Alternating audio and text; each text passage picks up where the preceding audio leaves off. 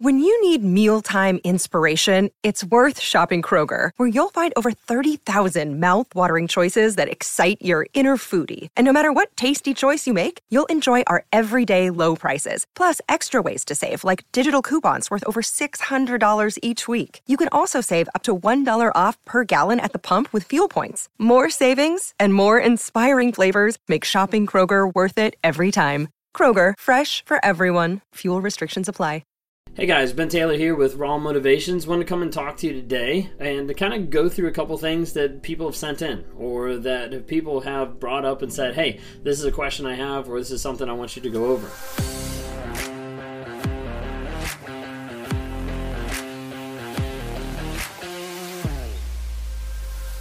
If you guys don't know who I am by now, my name is Ben Taylor. I'm a self aware narcissist who's on this channel to promote awareness about narcissism, healing, growth, and change.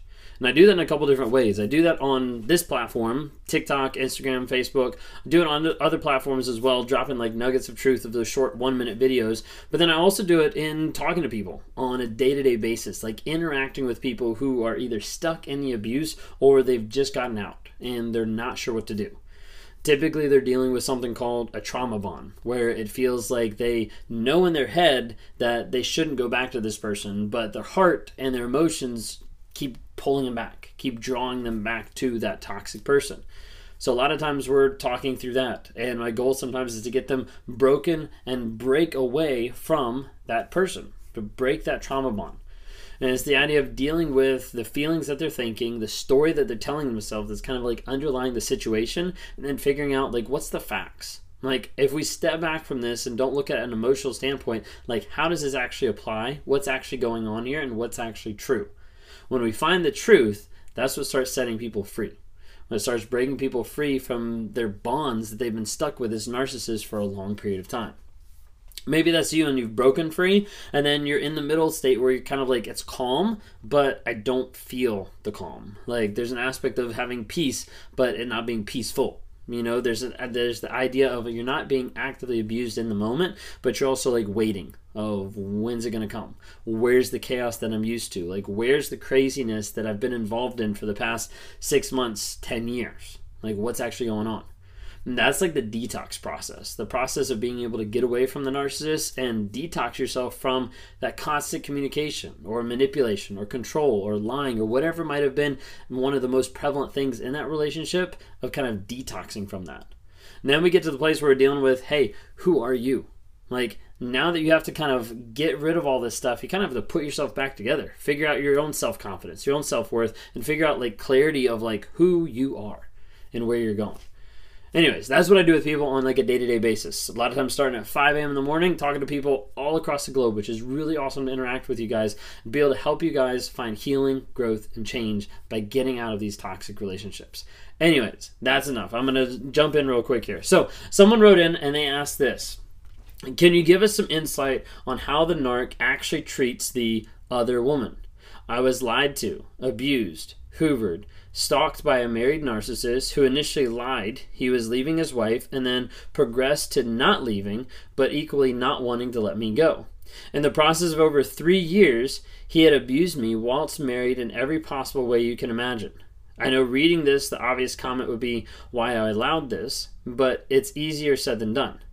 There is not much education on the narc and the affair suffering abuse. Most information is rather focused on the narc and the wife. Thanks. Thank you for writing in. I appreciate it. Um, with this, you know, there's there, it is true. There's a lot of information out there on the narcissist and like the main supply or the main relation, and a lot of people get overlooked of being the the side piece, the side chick, you know, the side person, or just the affair partner that's going on. And you have to remember, like, there's some affair partners that they have no clue that they're an affair partner. Like literally, they just think they are the girlfriend, the boyfriend in the situation. They don't know that there's other aspects going on. From how this person wrote in, they knew that was going on because of the fact that the narcissist kept promising, or let's say future faking, the future of them breaking up and getting divorced from his wife to be with this other person.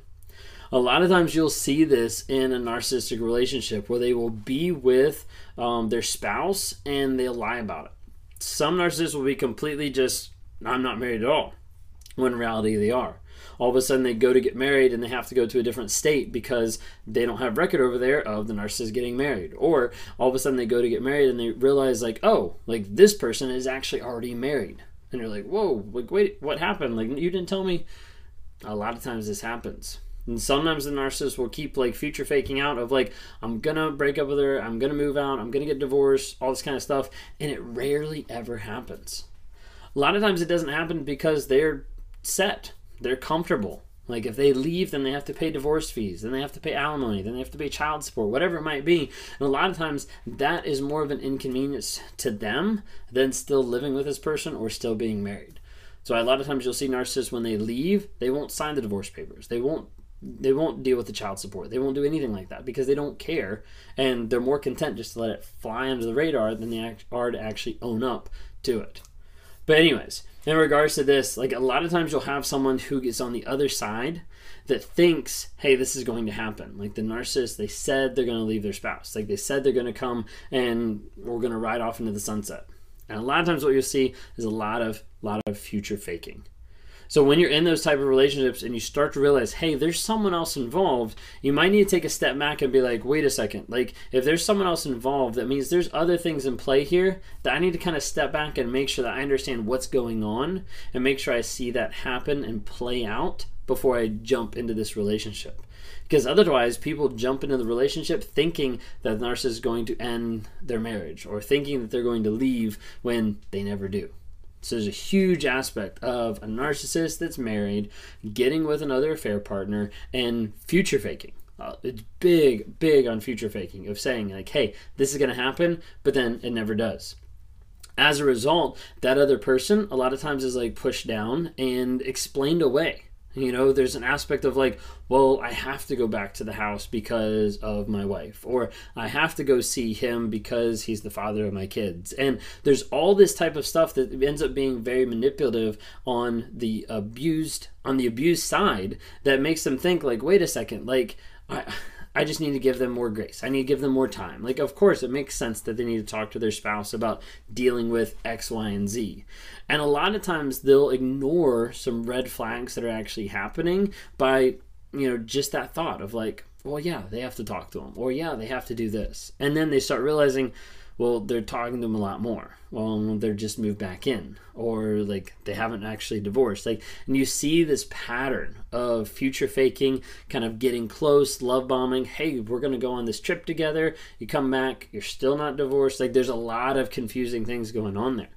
So, with the person that's the affair partner, like one of the things to think through is how is this person actually showing that they value and that they care about you? If they're still with someone else, if they're still acting like they're going to be with you, but they haven't actually done it, chances are they probably don't care. And you could be in a toxic relationship. So you need to be careful because you need to have someone that's going to, if they're going to leave for you, or if they're going to leave in general, they need to get out of that relationship and they need to focus on themselves. Because everybody coming out of any relationship, especially a toxic person, especially a toxic relationship, has to get out and has to do work on themselves. If they're unwilling to do work on themselves, then later down the road, when your relationship is struggling, they're not going to work on themselves then. They're not going to focus on you. They're just going to focus on themselves and what they want, but not working on getting themselves better. That's something to really think of, and that's something to really keep an eye out because there is a big aspect of people that get abused by narcissists that have extra no voice and absolutely no say because of the fact that they're not even in that person's life they're kind of like on the side. They're kind of like led on. They have a dual life where the narcissist pops in in their lives and they think everything's fine, but then they go back to their regular supply, their lifelong supply, their partner, or whatever it might be. So there is a lot out there isn't a lot out there that talks about that particular side of it you know because a lot of times there's a lot of people that feel embarrassed or they feel ashamed that they were with this person and they kept getting future faked. And they kept having the idea of like something was going to change. They were going to divorce. They were going to get together. They were going to ride off in the sunset. And it never happens. And so there's a huge aspect of shame that a lot of victims take upon themselves thinking like I did this. Like maybe I destroyed their marriage, or maybe like why didn't this person choose me when they said they were going to choose me? Like all these type of things that kind of flood their minds what you have to remember is you have to take a step back and you have to start like pulling aside and kind of like pushing aside some of the feelings so you can look at the situation as a whole. And you can see hey like this person is still married and after six months after a year they still haven't done anything to show that they're actually interested in me except for the fact that they want to keep me around not the fact that they're trying to build a life. So just be careful of that because that's a big aspect out there that there is a lot of narcissists that are married that want to be with other people at the same time so they can have their cake and eat it too. Because it's a lot more effective for a narcissist to be with multiple people while bumming off of one person than it is to have to move around all the time with every single person out there. Something to think about. Thanks so much for asking